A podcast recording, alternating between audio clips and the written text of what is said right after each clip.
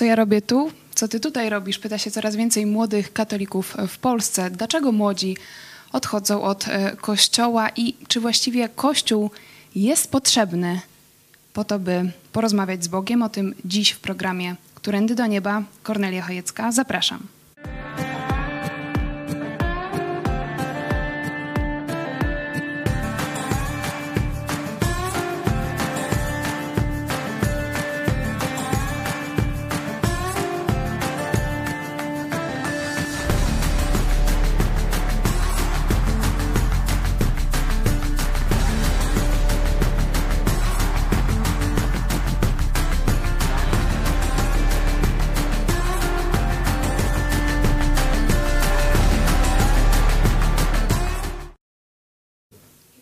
Witajcie w telewizji Idź Pod Prąd.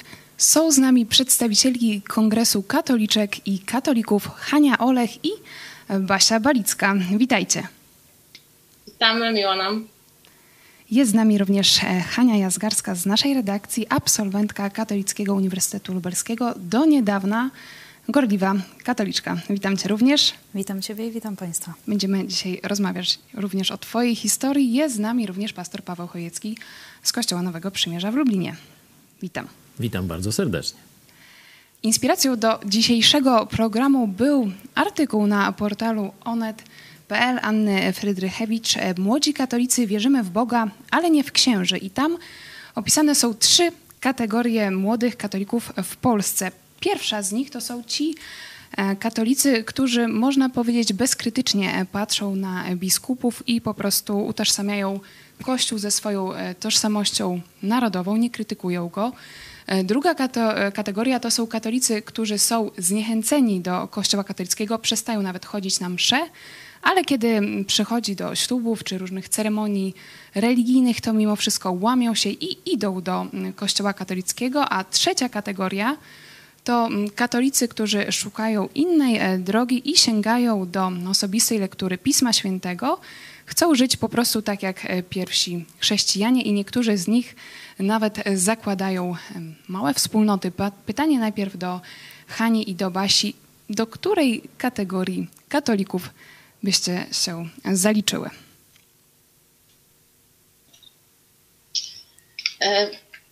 Ja analizując swoje życie teraz, to chyba przeszłam wszystkie te drogi. Czyli najpierw jakieś 10 lat temu byłam e, osobą bardzo krytyczną wobec Kościoła. Natomiast od zawsze w Boga wierzyłam i gdzieś tam miałam tą swoją własną drogę i uważałam, że moja relacja z Bogiem jest na tyle moja prywatna, na tyle intymna, że nie potrzebuję zupełnie instytucji, jaką jest Kościół. E, natomiast e, z czasem zaczęłam poznawać Kościół, swój prywatny, tutaj moją własną parafię. No i zdziwiłam się pozytywnie. Księża, którzy wtedy na tej parafii pracowali, byli na tyle blisko ludzi, na tyle chcieli wytłumaczyć, że ich powołanie to jest faktycznie służba i można im zaufać, to zaczęłam się przekonywać do instytucji kościoła, czułam, że mogę tam być częścią i że faktycznie ten kościół próbuje przekazać prawdę opartą na Ewangelii. I to wszystko przekon i przekonało mnie świadectwo właśnie księży, które było prawdziwe, ich życie pry prywatne i te, które my widzieliśmy w kościele, pokrywały się. Więc y, stałam się bezkrytyczna, ale no, wszystko ma swój koniec, więc jak zaczęłam działać na szerszą skalę w Polsce, to zauważyłam, że nie jest tak wszędzie i są różni, e, różni ludzie, którzy tworzą kościół, różni księża, e, więc zaczęłam po prostu być ani nie krytyczna, ani nie bezkrytyczna, ale jakkolwiek jakoś to wypośrodkowałam. Na razie tyle. Dzięki, dzięki. Także widać, że nie jest się przypisanym do jednej takiej kategorii czy jednej postawy do, mm, w stosunku do Kościoła przez e, całe życie, tylko tak jak przed chwilą powiedziałaś, to się dynamicznie zmienia. Jeszcze e, słowo od Basi z Wrocławia. E, tak, ja mam wrażenie, że ja trochę jestem pomiędzy pomiędzy tymi kategoriami, ale w żadną się chyba do końca nie wpisuję. Raczej uciekałabym od identyfikowania się jako, jako katoliczka tylko dlatego, że nie potrafię identyfikować się inaczej. Wydaje mi się, że to jest e, jakaś taka grupa, która faktycznie pozostawia nas dość płytkim wymiarem naszej wiary, jeżeli e, ona się pojawia tylko w kontekście jakiejś takiej próby zrozumienia siebie przez hasła Polak-katolik, e, więc od tego bym raczej się odwracała. Chociaż faktycznie tak to też u mnie wyglądało. Od zawsze byłam związana z Kościołem, od zawsze działałam w różnego rodzaju grupach, wspólnotach, duszpasterstwach. To był jakiś taki bardzo istotny istotny filar e, mojego życia i jest nadal, z tym, że faktycznie z wiekiem i chyba też e, z takim dużym błogosławieństwem poznawania różnego rodzaju e, wymiarów tego Kościoła powszechnego, ja w sobie obudziłam pewną krytyczną lojalność która sprawia, że ja dziś jestem w stanie faktycznie stwierdzić, które doświadczenia Kościoła, które wymiary, które jego oblicza e, pozwalają mi rozwijać swoją duchowość na tyle, żebym faktycznie czuła, że ona wzrasta, że moja relacja z Bogiem się wzmacnia. Więc dla mnie to doświadczenie Kościoła takie bardzo indywidualne, tuż obok, e, sprawia, że no właśnie, jestem gdzieś chyba pomiędzy. Wolałabym o sobie sądzić, że jestem gorliwą katoliczką, za, za, za taką się uważam, tylko też no właśnie, cóż to oznacza. E, jeśli chodzi o kwestię mojej relacji z instytucją, to faktycznie na pierwszym miejscu stawiałabym moją relację z Bogiem i wspólnotę, którą tworzę, i to doświadczenie wspólnotowością mnie zawsze było bardzo ważne. E, natomiast e, nie odcinałabym się od niej jakoś zupełnie. To, że działam między innymi właśnie w kongresie, tudzież w innych ruchach, które mają zmienić też, czy naprawić jakieś niedociągnięcia czy błędy instytucji, chyba oznacza, że jednak mi na niej zależy. To znaczy, chciałabym, żeby faktycznie odpowiadała tej idei Kościoła Chrystusowego, e, więc też do tej kategorii zupełnie poza instytucją się nie zaliczam. E, no i mam nadzieję, że, że też na ślub czy chrzczenie dzieci będę mogła do kościoła się udać, więc nie będzie to wyłącznie zwrot e, do, do, do drzwi z napisem wyjście awaryjne, a faktyczna droga wiary, którą cały czas przechodzę. Więc odpowiadając na pytanie, nie odpowiedziałam, bo generalnie się w żadnej. Jestem chyba jakąś e, kategorią trochę obok, ale mam wrażenie, że to też są e, różne barwy tego kościoła i, i, i członków e, jego. No myślę, że tak naprawdę trudno gdzieś się przyporządkować dzisiaj katolikom, ale powiedziałaś słowo krytyczna lojalność. Bardzo ciekawe, myślę, że jeszcze do tego wrócimy, ale pytanie tutaj do Hani Jazgarskiej w studio.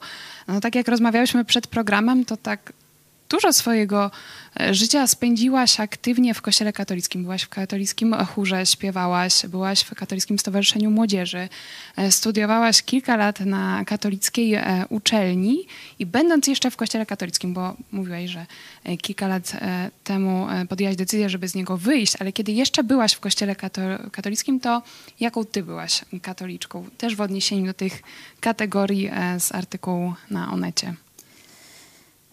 Myślę, że tak jednoznacznie do jakiejś konkretnej kategorii bym się e, także nie przypisała. Mm, na pewno, na pewno każda, każda z tych kategorii jakoś w moim życiu, jeszcze w Kościele katolickim, miała swoje gdzieś tam odzwierciedlenie. Gorliwy katolik, e, bez, czy bezkrytyczny? Przez pewien okres tak. Co niedzielę E, chodziłam na msze, e, tak jak tutaj mówisz, mm, udzielałam się zarówno w Katolickim Stowarzyszeniu Młodzieży, jak i e, właśnie zespole mm, katolickim. Ale od pewnego momentu w moim życiu, mm, mimo że ciągle byłam zaangażowana i robiłam dużo w tym w tym kościele, przynajmniej w tej mojej mm, społeczności w mieście rodzinnym, to, mm, to jednak y, też krytycznie patrzyłam na to, co się dzieje. E, często dyskutowałam z księżmi, często zadawałam im niewygodne pytania. No, także, na lekcjach religii. Y, nawet nie na lekcjach religii, co, co tak po prostu w rozmowach y, takich podczas, podczas y, spotkań, czy, y, czy w ramach y, KSM-u, czy nawet też w ramach mm, naszych spotkań y, tego zespołu, no to często, często mieliśmy takie rozmowy właśnie, które, które owocowały podwyższonym ciśnieniem e, Czyli, u księży. Tak jak Ciebie często. rozumiem, e, czytałaś, zaczęłaś sama czytać Biblię, dochodziłaś do pewnych wniosków, e, pojawiały się znaki zapytania i wtedy uderzałaś, można powiedzieć, do księży i wtedy jakiś był taki, tak, jakiś kontakt z murem, zderzenie. Tak, tak. Y, Parę razy faktycznie tak się zdarzyło, gdyż faktycznie zaczęłam sama y, czytać Biblię mm, gdzieś w okolicach gimnazjum. E, no i faktycznie, kiedy pojawiały mi się jakieś wątpliwości, to e, pytałam, e, pytałam o to księży, no to właśnie faktycznie, tak jak powiedziałaś, często było tak, że spotykałam się z niezręczną ciszą albo z, z takimi krytycznymi uwagami co do tego, że w ogóle zadaję pytania. Także. To jeszcze pytanie do e, pastora Pawła Chojeckiego. Prywatnie powiem też e, nowym widzom, że jest to mój ojciec, ale ty byłeś e, w kościele katolickim, jeszcze wcześniej byłeś ateistą, potem zacząłeś czytać Biblię. Zdaje się, żeby udowodnić, że tam coś nie gra, że to się wszystko nie trzyma kupy. Później byłeś jednak parę lat w kościele katolickim i jaką ty miałeś, jaki ty miałeś stosunek do, do kościoła jako do instytucji? No Nawet w czasie, kiedy byłem e, czynnym katolikiem w ruchu oazowym, no to jednocześnie e, taki krytyczny stosunek do tak zwanego klerykalizmu e, mi towarzyszył i do tego jeszcze takie analizowanie rozumem tego, co się dzieje. Mam takie założenie do dzisiaj, że wiara nie przeczy rozumowi, że Bóg stworzył nas logicznie myślącymi osobami, stworzył nas ze zdolnością do poznawania świata, do badania zjawisk, łączenia ich y, w przyczynę i skutek. Y, Później nawet w Piśmie Świętym znalazłem e, no, taki jasny fragment. e, To jest list e, apostoła Jana, który na samym końcu, w piątym rozdziale, mówi, że to Bóg dał nam rozum, abyśmy właśnie umieli rozpoznać prawdę i fałsz w religii, abyśmy mogli rozpoznać prawdziwego Boga Jezusa Chrystusa. Także e, ja byłem takim katolikiem, który wszystko analizował i kiedy widziałem, że coś mi się nie zgadza, no to nie szedłem za tym. Pamiętam taką sytuację właśnie z tego czasu na studiach. Ja nie byłem u tak zwanego bierzmowania, czy tam nie byłem bierzmowany. No i chodziłem po różnym, tam duszpasterstwo Beczka w Krakowie, duszpasterstwo e, takie osiedlowe na Czyżynach, akademickie i jeszcze tam e, w kilku i zawsze księży pytałem, no ale czym jest to bierzmowanie? Gdzie w Biblii jest o tym bierzmowaniu? I no, nie mogli mi pokazać, no toż ja się nie bierzmowałem, nie? Także byłem katolikiem, który cały czas szukał odpowiedzi i szukał prawdy. No już tam jak się to skończyło, no to widać.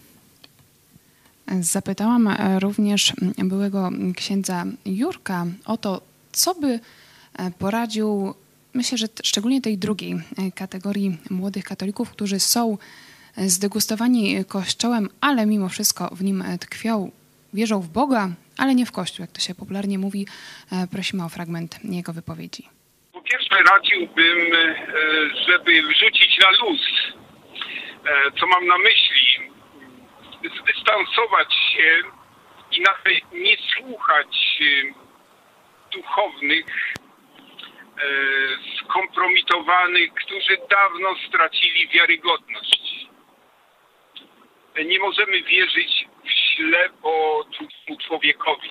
A nasi duchowni katolicy w Polsce dali bardzo dużo dowodów no, kompromitacji i braku wiarygodności. Trzeba z tego wyciągnąć po prostu trzeźwe wnioski. Jeżeli chodzi o chrzty, a w naszym przypadku w Polsce są to głównie chrzty niemowląt, to bym odradzał, ponieważ podejmujemy decyzję e, za dziecko, w sensie w świetle Biblii chrzest, y, zanim człowiek uwierzy, dojdzie do świadomości, do poznania i uwierzy i wyzna swoją wiarę, no to on nie ma najmniejszego sensu.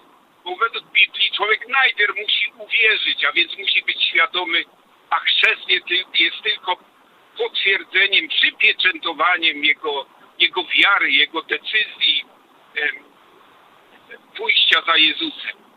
chrzest w przypadku osoby nieświadomej niemowlęcia nie ma sensu i tutaj podejmowanie za dziecko, e, tudzież wpychanie jej w dziwne praktyki nie wiadomo kogo, nigdy sam osobiście takiej decyzji bym nie, nie podjął i odradzam ją szczerze każdemu rodzicowi, który poważnie traktuje swoje dziecko.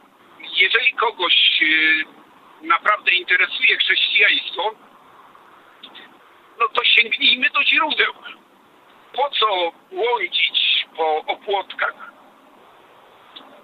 e, poznawać jakąś ludzką tradycję, mm, w większości niezgodną z Biblią? Weźmy Biblię do ręki, zacznijmy ją czytać regularnie. W ten sposób coraz bardziej będziemy rozumieli, co jest istotą o co chodzi tak naprawdę w chrześcijaństwie. To był apel byłego księdza, żeby wziąć do ręki Biblię i poznać, o co tak naprawdę chodzi w chrześcijaństwie. I moje pytanie do przedstawicielek Kongresu Katoliczek i Katolików, czy wy rzeczywiście regularnie same czytacie Biblię? Hania i Basia.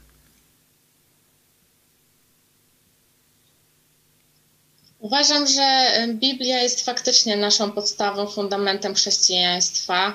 Jest źródłem i tą prawdą objawioną, do której faktycznie powinniśmy zawsze wracać, szczególnie wtedy, kiedy mamy jakiś wewnętrzny dylemat. Biblia w jakiś sposób nas też prześwietla, analizuje nasze życie.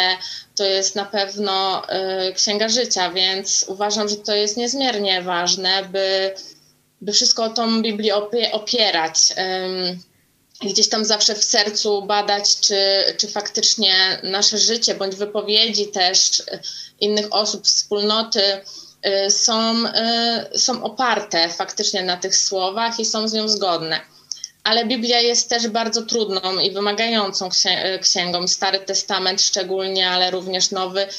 I warto mieć też w tym y, cały, w tej całej przygodzie z Pismem Świętym jakiegoś towarzysza lub grupę, która y, gdzieś tam poprowadzi, doradzi, wskaże kierunek. Mm, y, warto często, warto rozmawiać po prostu w grupie na temat, na tematy, które y, poruszamy w świecie, a które oczywiście gdzieś tam odpowiedzi są zawarte również w Piśmie Świętym bo, bo łatwo też można zbłądzić i mm, warto mieć taki wewnętrzny kompas, a ten kompas można regulować poprzez y, wspólnotę właśnie. Uważam, że wspólnota jest naprawdę niezbędna, by, by faktycznie dobrze, dobrze rozumieć y, Pismo Święte.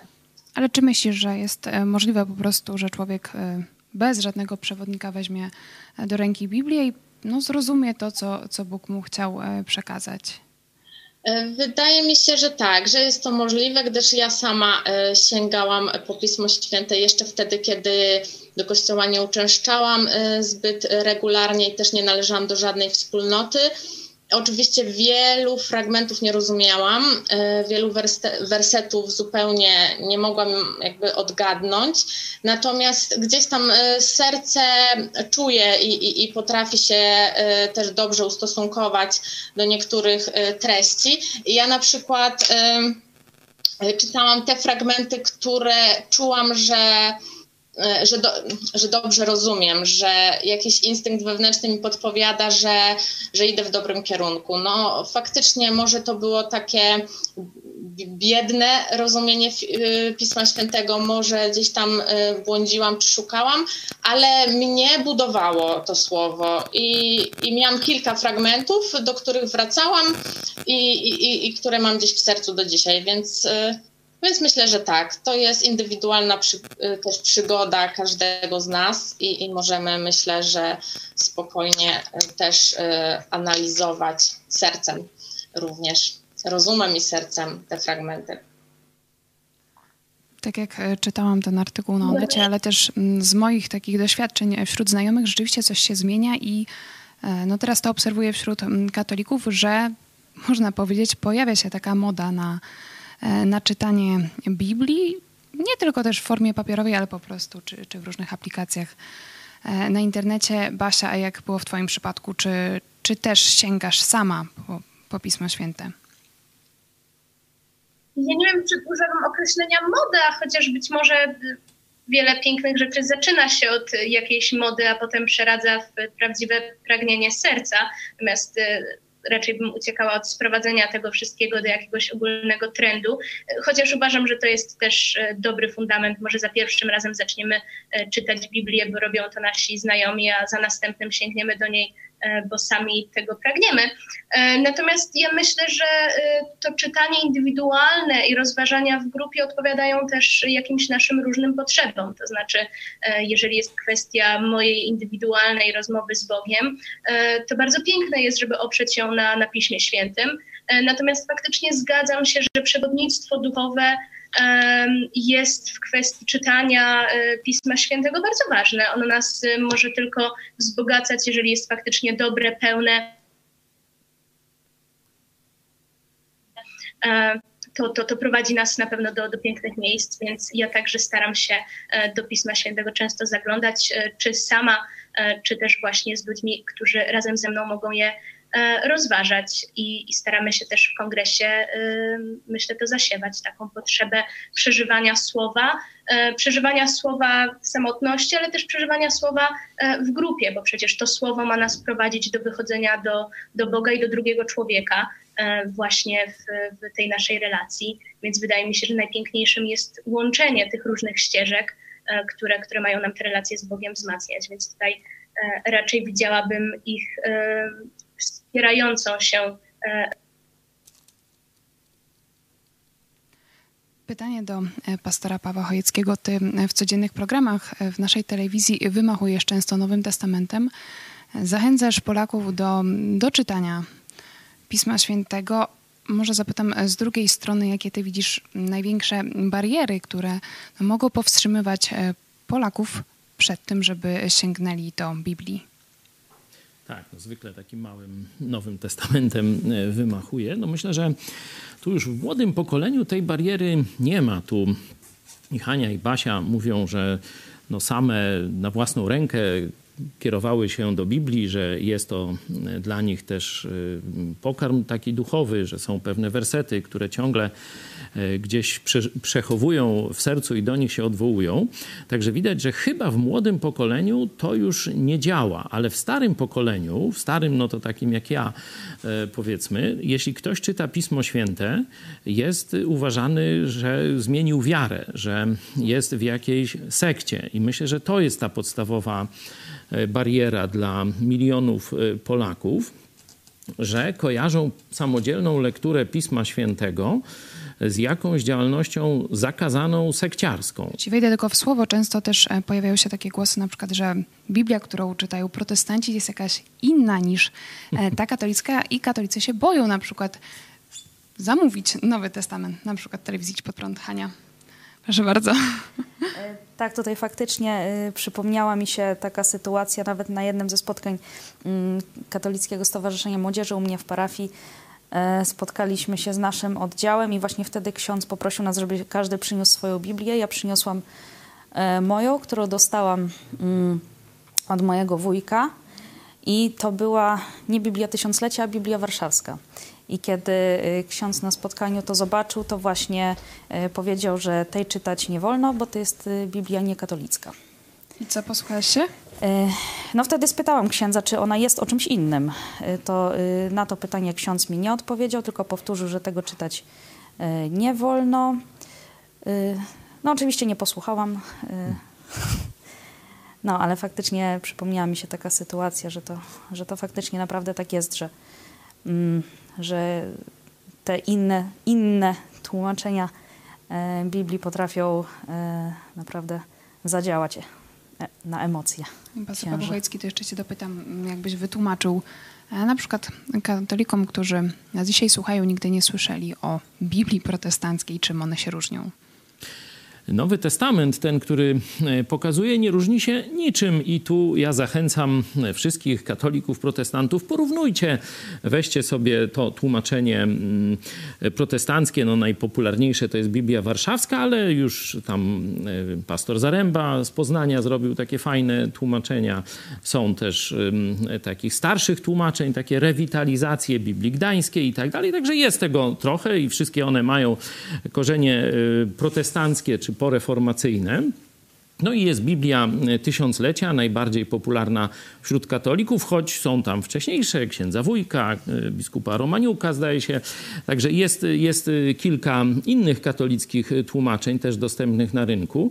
Jeśli chodzi o Nowy Testament, tu różnice będą tylko stylistyczne lub e, powiedzmy doboru słów. No, na przykład Biblia ta protestancka, Biblia warszawska jeszcze używa takich e, troszeczkę staroświeckich określeń na Kościół, na przykład jako wspólnotę mówi zbór. To jest takie, takie gdzieś z tradycją kilkusetletnią e, słowo. Nie mówi na przykład życie wieczne, tylko żywot wieczny. No ale myślę, że średnio rozgarnięty człowiek to tam szybko sobie to uwspółcześni. E, podobnie prawo mojżeszowe jest nazywane zakonem mojżeszowym, nie? No to tam mm, to są minusy tej Biblii. E, z kolei Biblia Tysiąclecia no, e, zawiera komentarze czy przypisy i one nie zawsze pomagają w zrozumieniu.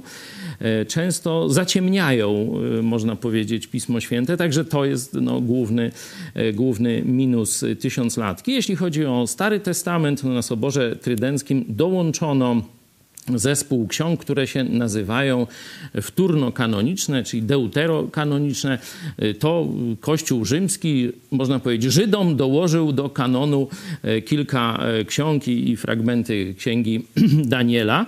E, także w Bibliach protestanckich tych ksiąg nie znajdziecie, ale one dla chrześcijanina nie mają jakichś tu przełomowych treści. Także oczywiście uważam, że to jest nieporozumienie, że, że Kościół katolicki Żydom zmienia kanon, e, a, ale też niespecjalnie bym kruszył kopię o to, w Biblii Tysiąclecia będziecie mieli te księgi, jeśli weźmiecie całą, e, całą, całą Biblię ze Starym Testamentem. No jak ktoś tam przeczyta e, te księgi, to tam nic złego mu się nie stanie. Żydzi używali tych ksiąg jako księgi historyczne, na przykład księgi machabejskie opisywały ich powstania z II wieku przed Chrystusem. Także podsumowując, myślę, że to warto podkreślić, e, że nie ma jednego idealnego tłumaczenia Biblii, tylko trzeba po prostu e, porównywać sobie i samemu wyciągać e, wnioski. Wracając jeszcze do artykułu o moralnych, o, o katolikach, którzy mają moralne również dylematy. Obecnie w Polsce tam tak, pada takie zdanie: Młodzi katolicy mają dziś prawdziwy moralny dylemat. Na naszych oczach wypływają na wierzch kolejne afery pedofilskie z udziałem księży. Przykurzyła się również nieco legenda, na której nas wychowano. Mit świętego Karola Wojtyły, papieża Polaka. I pytanie do Hani i do Basi, nasi, naszych gości e, na łączach. Czy rzeczywiście też widzicie to teraz w Polsce, że młodzi katolicy mają moralny dylemat, czy dalej być e, w kościele katolickim? E, tak, dostrzegam e, ten problem, który teraz w Polsce jest bardzo mocno obecny.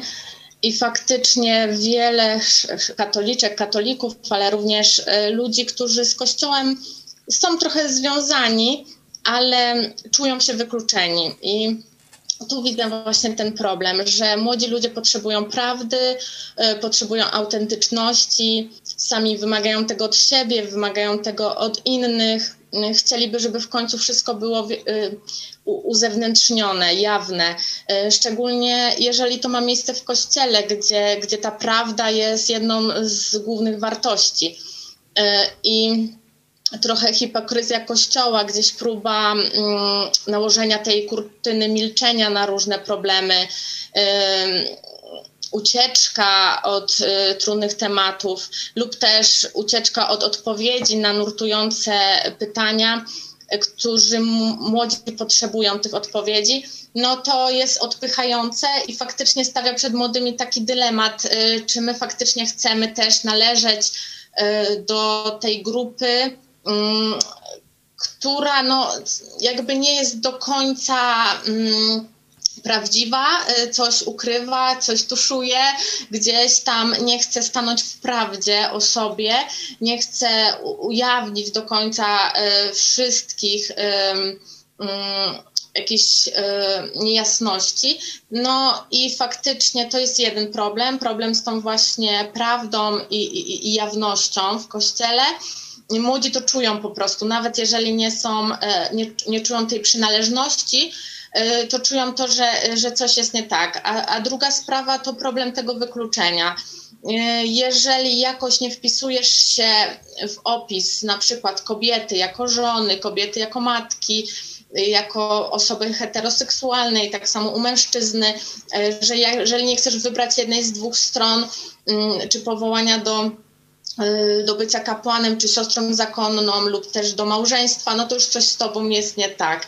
I, i faktycznie przez to um, jest takie poczucie y, wykluczenia i młodzi też to czują. Y, y, I tu, I tu pojawia się problem, że jeżeli Kościół jakby nie otworzy się faktycznie, szczerze, z miłością na, na wszystkie osoby, mm, jeżeli nie załagodzi tej takiej dyskryminacji też pomiędzy jak to się mówi zawsze, pa, e, pastor, pasterz i, przepraszam, pasterz i jego owieczki, nie?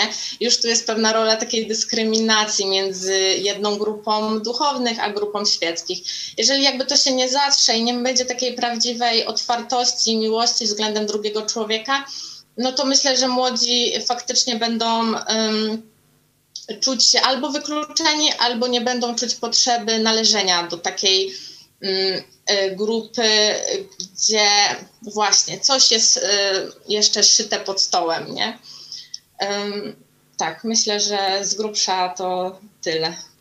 E, tutaj nawiązując do swoich e, słów, Haniu, chciałam przywołać e, słowa księdza profesora Andrzeja Kobylińskiego, który w wywiadzie z tygodnikiem Polityka w marcu tego roku powiedział, że młodzi odwracają się od kościoła, ale to też E, dotyczy średniego pokolenia, osobiście stworzyłem pojęcie apostazji mentalnej. Jest ono bardziej adekwatne, ponieważ przypadki apostazji formalnej to ciągle margines.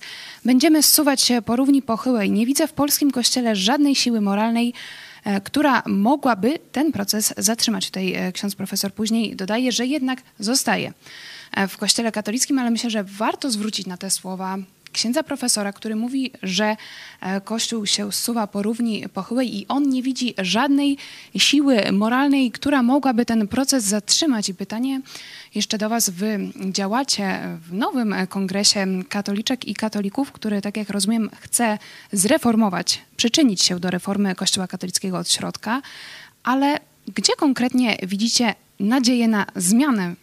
Czy świeccy katolicy zdołają zmienić hierarchiczny Kościół katolicki. Może teraz Basia.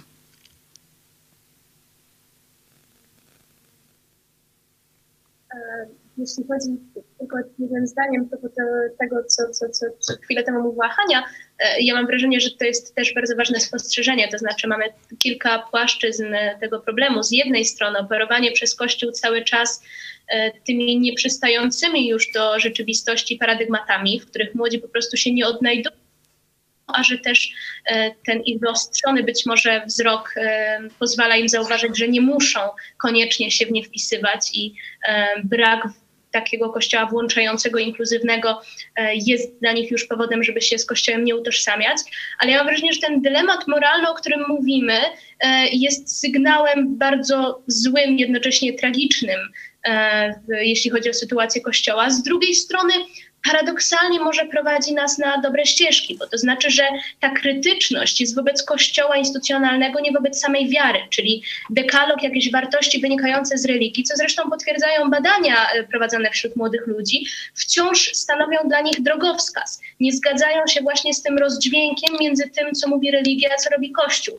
Czyli tak naprawdę to oni stają się w swoich sercach e, jakimiś obrońcami tego, co jest dla nich ważne, aksjologicznie, w wymiarze duchowym, mentalnym ta religia jest dla nich faktycznie w tym momencie wartością, za którą stają. Basiu, tak ci wejdę, wejdę ci w słowo, czy to nie jest tworzenie tak naprawdę, też również wasz kongres, tworzenie jakiego, jakiegoś odłamu, może nowego kościoła, na zewnątrz e, Kościoła katolickiego, bo przecież wiemy, że w Kościele katolickim no, jest papież, jest głową tego kościoła, e, ma e, pod sobą kolejnych hierarchów, a tutaj mówicie o jakiejś takiej oddolnej przemianie, również przemianie, przemianie wewnętrznej poszczególnych katolików. Na pewno nie mówimy o kościele alternatywnym, na pewno nie mówimy o kościele na zewnątrz. Chciałabym jakby w jednym tylko zdaniu z całą mocą, którą mogę tutaj wnieść, zaprzeczyć jakimkolwiek może nie tutaj wskazanym, ale w ogóle być może nam towarzyszącym niestety insynuacją, jakoby e, to było celem kongresu, e, dlatego że, że jest właśnie wprost przeciwnie. To znaczy to, że zależy nam na Kościele, to, że utożsamiamy się e, ze wspólnotą Kościoła, ale też zależy nam na losie i przyszłości instytucji Kościoła jako E, miejscu, które ma nas do Boga prowadzić, które ma nas w naszej wierze wzmacniać. Właśnie dlatego tworzymy inicjatywę oddolną, która przede wszystkim w swoim podstawowym założeniu ma nam, głównie świeckim, dlatego że ta proporcja jest jakby z natury rzeczy podobna do proporcji w Kościele, jeśli chodzi o laikat i duchownych. Natomiast nie jest to tylko inicjatywa świeckich wyłącznie, chociaż ten trzon jest tam e, bardzo obecny, ma przede wszystkim w nas e, wzbudzić poczucie współodpowiedzialności, podmiotowości i właśnie odpowiedzialności, a nie chęci władzy. Nikt w kongresie nie planuje obalać władzy hierarchicznej, nikt nie planuje zaprzeczyć tym podstawowym wymiarom kolegialności, apostolskości, synodalności Kościoła.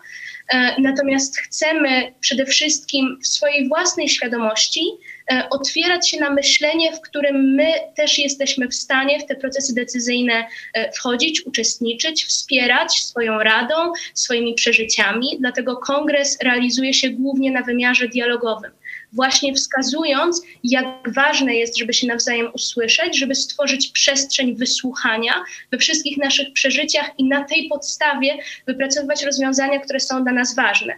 E, nie chodzi o reformę, e, która ma wszystko obrócić w pył, wręcz przeciwnie, chodzi o to, żeby budować. E, nawet na jakichś zgliszczach, mówiąc bardzo katastroficznie, jeżeli tak chcemy opisywać współczesny Kościół, ale może mniej katastroficznie, może na tym, co wymaga najbardziej naprawy, może na tym, co wymaga najbardziej światła, które chcemy wnieść. A co, co wymaga światła według Ciebie najbardziej? Myślę, że ta relacja między Kościołem instytucjonalnym a człowiekiem, to znaczy właśnie ta komunikacja między nami, e, jakąś taką próbą odnalezienia e, tego młodego, zwłaszcza, prawda, e, odwołując się tutaj do tematu, młodego człowieka, który być może odchodzi od Kościoła dlatego, że czuje, że to Kościół odszedł od niego być może nie odnajduje się ani w narracji, którą prowadzi Kościół, e, ani w jakimś takim niezrozumieniu współczesnego świata, być może w języku, który jest dla niego archaiczny. E, to są wszystko wymiary, które, no właśnie, wskazują na to, że nam w kongresie, ale też mnie osobiście, bo może, może ten wymiar osobisty jest tutaj ważny, o sobie e, chciałabym móc powiedzieć nam najbardziej na tym zależy, mnie na tym najbardziej zależy, żeby właśnie stawać się dla ludzi wokół mnie kościołem czy odbiciem kościoła, e, który faktycznie słucha, który zaprasza, który prowadzi do Boga i który daje możliwość wypowiedzenia wszystkich trosk, radości, trudów. I dlatego powstał kongres, właśnie żeby taką płaszczyzną się stawać i żeby także do tych kościołów nam towarzyszącym na co dzień e, to zrozumienie, to wysłuchanie i tę miłość, której e, no, uczył nas Chrystus, wprowadzać. To może, może, że tak powiem, brzmieć dla wielu e, naiwnie, ale na sądzę, pewno, że takie nie jest. Na pewno jest to coś nowego e, w polskiej rzeczywistości, jeśli chodzi o Kościół katolicki. E, pytanie do gości w studiu, Hania i pastor Paweł Chojecki. Czy może wy macie pytanie do przedstawicielek Kongresu Katoliczek i Katolików, jeśli chodzi o tą reformę Kościoła od wewnątrz? Jak to wy widzicie? Ania, chcesz pierwsza? Śmiało. Mi do głowy przychodzi takie pytanie, czy, e, czy widzicie jakieś perspektywy takiej naprawdę e, realnej zmiany? Tak już realnie patrząc tak dzisiaj na, na ten kościół, jaki, jaki on jest, to czy rzeczywiście dostrzegacie takie, mm, no, takie jakieś realne szanse oparte na jakichś e, takich faktycznych przesłankach na, na takie prawdziwe e, zmiany w Kościele. Ja myślę, że taką zmianą, która na pewno nas już ogarnia, jest zbliżający się synod to znaczy to, że został on po raz pierwszy w historii rozszerzony e, o tak szerokie konsultacje z wiernymi, e, które zapowiedział papież Franciszek, przedłużając jednocześnie cały proces synodalny, już wskazuje na proces upodmiotawiania e, świectwa samo zagadnienie towarzyszące synodowi, właśnie ta synodalność, ta misja Kościoła już wskazuje, że pewne przemiany zachodzą. Mam wrażenie, że tutaj rola kongresu jako inicjatywy, która właśnie E, takie konsultacje, takie debaty, dialogi, rozmowy prowadzi e, i, są dla niego kluczowe, jest bardzo, bardzo ważna i podkreślana też e, przez, przez Kościół, przez hierarchów, że właśnie kongres w tym się odnajduje. Więc myślę, że ta zmiana już tak naprawdę nam towarzyszy i my teraz możemy towarzyszyć jej. Więc może optymistycznie, ale tak, ja widzę perspektywę realnej zmiany, a to, że ta franciszkowa idea sodu także właśnie w te zmiany się wpisuje, jest dla mnie jak najlepszym e, drogowskazem i prognozą. E, ja natomiast cieszę się, że właśnie jest to ta ta, dział ta, działalność kongresu zaczęła się właśnie oddolnie, że nagle e, mamy tą, świeccy ma, mają to poczucie odpowiedzialności, e, współodpowiedzialności za Kościół, mają tą odwagę mm, zaangażować się faktycznie w działanie e, Kościoła, więc jeżeli będzie ta współpraca e, miała faktycznie wymiar dialogu między e, władzami Kościoła a, a świeckimi, to uważam, że faktycznie jest to przestrzeń odpowiednia, odpowiednie pole do, do, rozwi- do rozwoju Kościoła i faktycznie do umiejscowienia świeckich w wniesieniu tej misji, tego, tej odpowiedzialności za Kościół, bo mamy do tego również prawo, ale jest to też nas jakiś chrześcijański obowiązek, że mamy tą misję przekazywania mm, tej żywej relacji y, z Jezusem dalej. I myślę, że to też, y, jeżeli inni zobaczą, że my, ludzie świeccy, gdzieś tam podejmujemy tą misję, podejmujemy tą odwagę włączenia się właśnie w tą współpracę z Kościołem, to to dopiero wzbudzi taką podwójną falę i tą odpowiedź e, u reszty, jeszcze teraz może nieprzekonanych e, osób, ale myślę, że to naprawdę powoli, powoli idzie w dobrym kierunku i jakby ta, ta machina cała się rozpędza, więc Oczywiście jak najbardziej zgodzę się z Basią i tak w swoich prostych słowach powiem, że faktycznie ja po sobie widzę coraz to większe zaangażowanie i taką wiarę w to, że może faktycznie mój głos y, y, będzie miał y, znaczenie. I przez to wielu młodych, y, z którymi się przyjaźnia, którzy czują się naprawdę teraz niezrozumiani, niewysłuchani, wykluczeni, że to ich zachęci, e, że będą czuli, że Kościół wyciąga do nich rękę, że tym razem nie spuszcza już tej kurtyny milczenia na kolejne wieki, e, że nie chce pewnych sytuacji po prostu przemilczeć, tylko wyciągnie do nich tą pełną miłości dłoń. I uważam, że to wszystko idzie w dobrym kierunku. Nie wiem, jakby jakiej prędkości to nabierze, z jaką siłą to wszystko będzie nabierać mocy, ale, ale myślę, że jest to na pewno pozytywne, pozytywna reakcja. Pytanie przy okazji do pastora Pawła Chojeckiego. Czy ty, patrząc na to no jednak z boku, z zewnątrz kościoła, e, na przykład na kongres e, katoliczek i katolików, wierzysz, że rzeczywiście hierarchia zareaguje na ten głos e, świeckich katolików? No bardzo cieszę się z tego waszego, e, mówię tu e, do naszych gości, entuzjazmu i takiej żarliwości, nadziei, marzeń, że zmienicie Kościół oddolnie. Przypominam, że ruch oazowy, ja tam dołączyłem do niego w późnych latach 80., miał dokładnie takie same cele, takie same marzenia, ten sam zapał, ten powrót do Biblii, do tego pierwszego chrześcijaństwa, żywa relacja z Jezusem i tak dalej. E, zakres tego ruchu był naprawdę imponujący, bo mówiło się o setkach tysięcy, być może o milionie nawet ludzi, którzy, młodych ludzi, którzy przewinęli się przez ruch A jednak zobaczcie, to wszystko zgasło. Stąd ja no, tak chciałem zwrócić Wam uwagę na dwa problemy. Po pierwsze, wysoka hierarchia katolicka, biskupi, kardynałowie i papież są doświadczeni w radzeniu sobie z takimi ruchami reformatorskimi. To znaczy oni pozwalają działać tym ruchom, e, póki one jeszcze nie zagrażają hierarchii zbyt mocno. Tam ten zapał się gdzieś wypali, ludzie się gdzieś rozejdą i tak dalej. I wtedy przychodzi uderzenie, tak jak przyszło na ruch oazowy, który został przez biskupów katolickich w Polsce zniszczony. Praktycznie z niego już tam e, zostały jakieś, jakieś tylko wspomnienia. I drugi problem, na który natraficie, jeśli będziecie z jednej strony czytać słowo Chrystusa i porównywać naukę katolicką, już nie, nie samą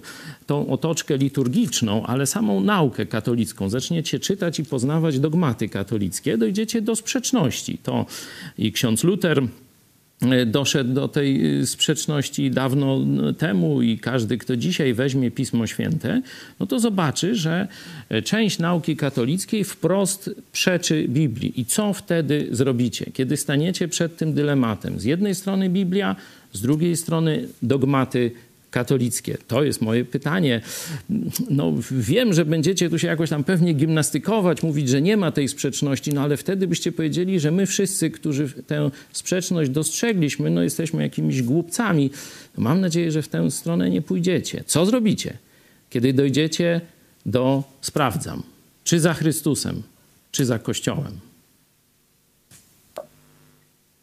Ja przede wszystkim przepraszam, ale jeśli mogę, unikałabym e, jakiegoś takiego wskazywania, że ktoś tu o, o kimkolwiek pomyśli, że jest głupcem, tudzież będzie musiał się wygimnastykować. Mam wrażenie, że e, celem rozmowy, którą prowadzimy teraz, ale też w ogóle ze sobą nie jest to, żeby e, na takie gimnastyki się udawać e, i też e, nie zamierzam.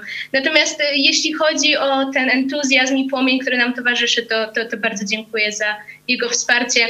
Faktycznie ten, ten płomień nas jest i mam nadzieję, że pozostanie, a jeśli chodzi o biskupów, to także staramy się tę łączność zachowywać, żeby nie stać się ruchem, że tak powiem, z którym są nauczeni sobie radzić, tylko ruchem, który wzmacnia Kościół, wskazując na potrzebę upodmiotowiania świeckich.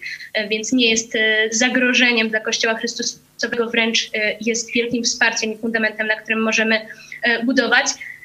Natomiast ja myślę, że sprzeczność czy jest, czy nie ma w moim sercu, to jest dla mnie najważniejsze. Ja sprzeczności w sobie nie odnajduję w mojej relacji z Bogiem także i mam wrażenie, że aby byli jedno, a tutaj podzieleni też są niektórzy, to też jest jakaś sprzeczność, z którą możemy ewentualnie e, polemizować, prawda? E, ale nie wiem, czy taki jest cel. Mam wrażenie, że jednak e, szukamy łączności, jedności i fundamentu, a nie tego, co nas może poróżnić, więc moje sprawdzam prowadzi mnie zawsze do Boga, ale prowadzi mnie przez zaangażowanie na rzecz inicjatywy, w którą wierzę i odnowy instytucji, która powinna i chciałabym, żeby mnie w mojej relacji z Bogiem wspierała. Więc moje sprawdzam właśnie na te ścieżki mnie prowadzi i mam nadzieję, że e, z Duchem Świętym będę po tej ścieżce kroczyć. Czy Hania byś chciała coś dodać, jeśli chodzi o pytanie pastora Chojeckiego?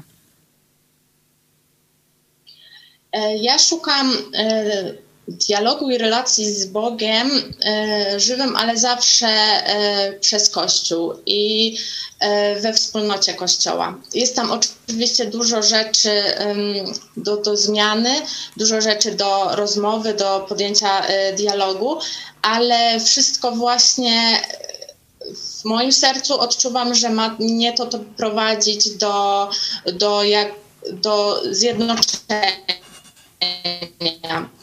I nie czuję, żeby kongres e, był e, grupą, która w jakiś sposób pragnie mm, wyjść na jakąś ścieżkę wojenną z władzami kościoła, a, jedno, a jedynie jakby podjąć dialog na tyle, żeby mm, osoby świeckie czuły, że mają realny wpływ i mogą faktycznie czuć się akceptowane, a nie jedynie traktowane jak właśnie te przysłowiowe owieczki, tylko po prostu, żeby miały równy e, wpływ e, i były traktowane na równi z głosem chociażby zwierzchnictwa. Oczywiście wiadomo, że te głosy mogą się różnić, mogą być inne, e, ale możemy wypracować zawsze jakieś wspólne zdanie. Ważne, by wszystko odbywało się po prostu z poszanowaniem e, wszystkich e, członków wspólnoty, jakim jest Kościół katolicki i, i wiernych, i duchownych. Po prostu szukamy takiej płaszczyzny. Oczywiście wiadomo, ona na pewno e, wymaga tam wielu dyskusji i, i, i wie, wiele będzie poruszanych różnic e, w postrzeganiu, jak, jak miałby wyglądać e, Kościół, ale chodzi o to, żeby, żeby po prostu on akceptował jednak wiernych i ich głos. Tutaj jeśli chodzi o, do, o to, do czego dążymy, to Idź pod prąd w telewizji, idź pod prąd też mamy hasło Idź pod prąd do źródła, czyli e, dążymy do prawdy i o tym też dyskutujemy w naszych e, programach. Na koniec e, chciałam poruszyć, myślę, że ciężki temat, ale jednak aktualny. Dzisiaj akurat rozmawiałam z pokrzywdzonym przez księdza pedofila i on powiedział, że on nie widzi. On nie widzi dla siebie miejsca w kościele, próbował być w tej instytucji. E, próbował również e, spotkać się e, z biskupem, który krył księdza, który go wykorzystał, ale biskup nie chciał się z nim spotkać.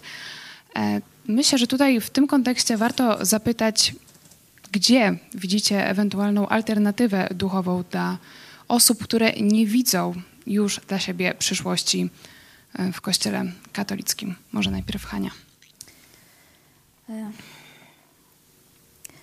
No myślę, że tutaj jedynym wyjściem tak naprawdę jest y, Jezus i żadna, żadna inna odpowiedź nie, nie przychodzi mi do głowy, jeśli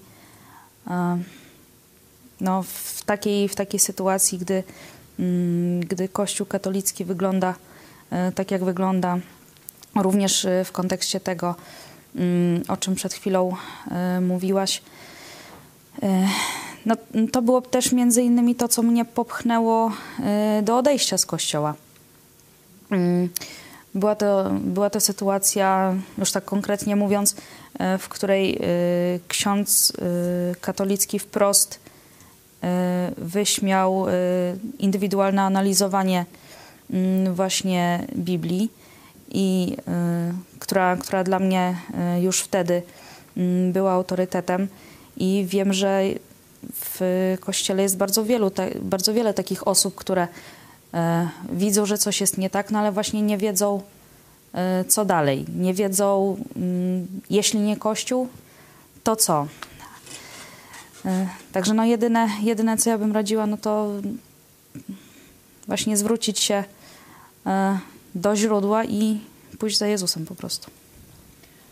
Pytanie do gości e, na łączach e, Basia i Hania, co byście e, powiedziały tym osobom, gdzie one mają pójść, jeśli nie do Kościoła katolickiego? Ja mam wrażenie, że w przypadku sytuacji tak tragicznych jak wykorzystywanie nie ma słów, które mogłyby, że tak powiem, się z tym mierzyć, więc to chyba nie jest kwestia nawet najpiękniejszej wypowiedzi, którą ja w tym momencie jestem w stanie e, wyłożyć. Myślę, że na pewno powrót do źródła, do, do Jezusa, do Jego miłości e, zawsze jest odpowiedzią, zawsze jest drogą, ale mam wrażenie, że wyzwanie czy ciężar tego zadania powinien spoczywać na nas, na tych, którzy stają się, czy, czy chcą się stać wspólnotą dla wszystkich tych, którzy także stali się ofiarami e, tych strasznych czynów, żebyśmy to my stali się przestrzenią, która przyjmie, przygarnie, zrozumie, e, otuli e, tym, tym, tym ciepłem światłem, nawet jakby wbrew temu wszystkiemu, e, co złego się zadziało. To znaczy, mam wrażenie, że to jest misja dla mnie, e, a niekoniecznie dla osoby, która, która stała się ofiarą e, czegoś tak strasznego. To ja bym chciała do niej wyjść, to ja bym chciała ją otoczyć opieką i to ja chciałabym być miejscem, do którego będzie się mogła udać po bezpieczne schronienie. Więc tu bym upatrywała swoją rolę, bo oczywiście instytucje mogą powstawać, jest wiele inicjatyw w ramach Kościoła, które udzielają pomocy osobom będącym ofiarami przemocy e, czy, czy pedofilii w kościele. Natomiast e, dla mnie najważniejszym zadaniem osobistym jest to, żeby być takim miejscem e, sama w sobie i w moim sercu. Jeszcze odpowiedź Hani. Co byś powiedziała tym osobom? Uważam, że moje poprzedniczki faktycznie bardzo pięknie tutaj powiedziały mm, jak e, takim osobom e, pomóc, bo faktycznie jest to niesamowita e, zbrodnia i zło i jakby tacy, takie osoby, które się tego dopuściły, powinny być oczywiście w tempie natychmiastowym poddane odpowiedniej karze. Natomiast ta ofiara nie powinna się czuć samotna i też uważam, że to jest też rola wspólnoty nas świeckich, byśmy jak najbardziej dali mi poczucie tego, że nie jest sama i w żaden sposób nie może się y, czuć y, inaczej y, że czuć, że jest w jakiś sposób e, odrzucona, co też może się pojawić i, i, nie możemy na to pozwolić. No i faktycznie nie ma jakby lepszego źródła niż, e, niż Jezus i, i gdzieś e, to On będzie działał, by, by uzdrowić tą osobę, ale my jesteśmy po to, żeby, żeby właśnie być, trwać przy niej i faktycznie kochać. Mm, natomiast y, jeśli chodzi o te osoby, które się tej zbrodni dopuściły, to uważam, że powinny być w trybie natychmiastowym odpowiednio y, karane. Czyli na przykład y, wyrzucone ze stanu kapłańskiego? E, myślę, że moja opinia jest taka, że powinny na, na, na, na pewno e, być e, sądzone w taki sam sposób jak świeccy, czyli poddani odpowiedniej karze więzienia. I tak, po, myślę, że powinny być nałożone na tą osobę odpowiednie sankcje, jeśli chodzi o ze strony kościoła, tak by taka y, osoba nie mogła ponownie y, dokonać takiej, takiego czynu. I pastor Paweł Chojecki, co byś powiedział osobom, które nie widzą dzisiaj dla siebie miejsca w Kościele katolickim? No warto by zadać sobie pytanie o przyczynę. Dlaczego ci ludzie zostali skrzywdzeni w Kościele katolickim? Dlaczego pomimo nagłośnienia sprawy księża nie zostali ukarani? Dlaczego biskupi, czyli najwyżsi hierarchowie, oni się tytułują następcami apostołów Jezusa Chrystusa, ukrywali i ukrywają te zbrodnie. Ostatnio na światło dzienne wypadł, wyszedł taki przypadek nie pedofilii, ale molestowania seks seksualnego staruszki na oddziale geriatrycznym przez księdza i arcybiskup Jędraszewski przez cztery lata krył tego zboczeńca, przenosząc go tam gdzieś do innej parafii i różne takie rzeczy. Dopiero Kilka miesięcy temu e, kuria po czterech latach ukrywania tego faktu zgłosiła sprawę tego przestępstwa na policji. Jeśli człowiek sobie odpowie, dlaczego tak jest, a tutaj Jezus podpowiada, że zdrowe drzewo nie może rodzić chorych, zgniłych owoców. To jest jasne. I co do tego, nawet człowiek nieznający Biblii potrafi wysnuć odpowiednie wnioski. Drugie pytanie, jakie należy sobie zadać, to w relacji z Bogiem, z Kościołem i tak dalej, kluczowa sprawa to jest sprawa zbawienia. Czyli w jaki sposób mam trafić do nieba. Człowiek nie powinien najpierw szukać, no, która wspólnota jest najmilsza, gdzie najlepiej, najlepsza muzyka jest, czy tam przytulą mnie do serca i tak dalej. Człowiek powinien znaleźć prawdę, po co Chrystus umarł na krzyżu Golgoty? Jeśli na to pytanie sobie odpowiesz, to już dalej pójdzie z górki. I tutaj e, postawimy e, kropkę. Bardzo dziękuję za tą dzisiejszą godzinną rozmowę. I do zobaczenia, mam nadzieję, następnym razem w telewizji Idź Pod Prąd. Dzisiaj były z nami przedstawicielki Kongresu Katoliczek i Katolików Hania Olech i Basia Balicka. Dziękuję serdecznie. Oraz Hanna Jazgarska, dziękuję Ci również. Dziękuję bardzo. I pastor Paweł Chojecki. Dziękuję. Do zobaczenia.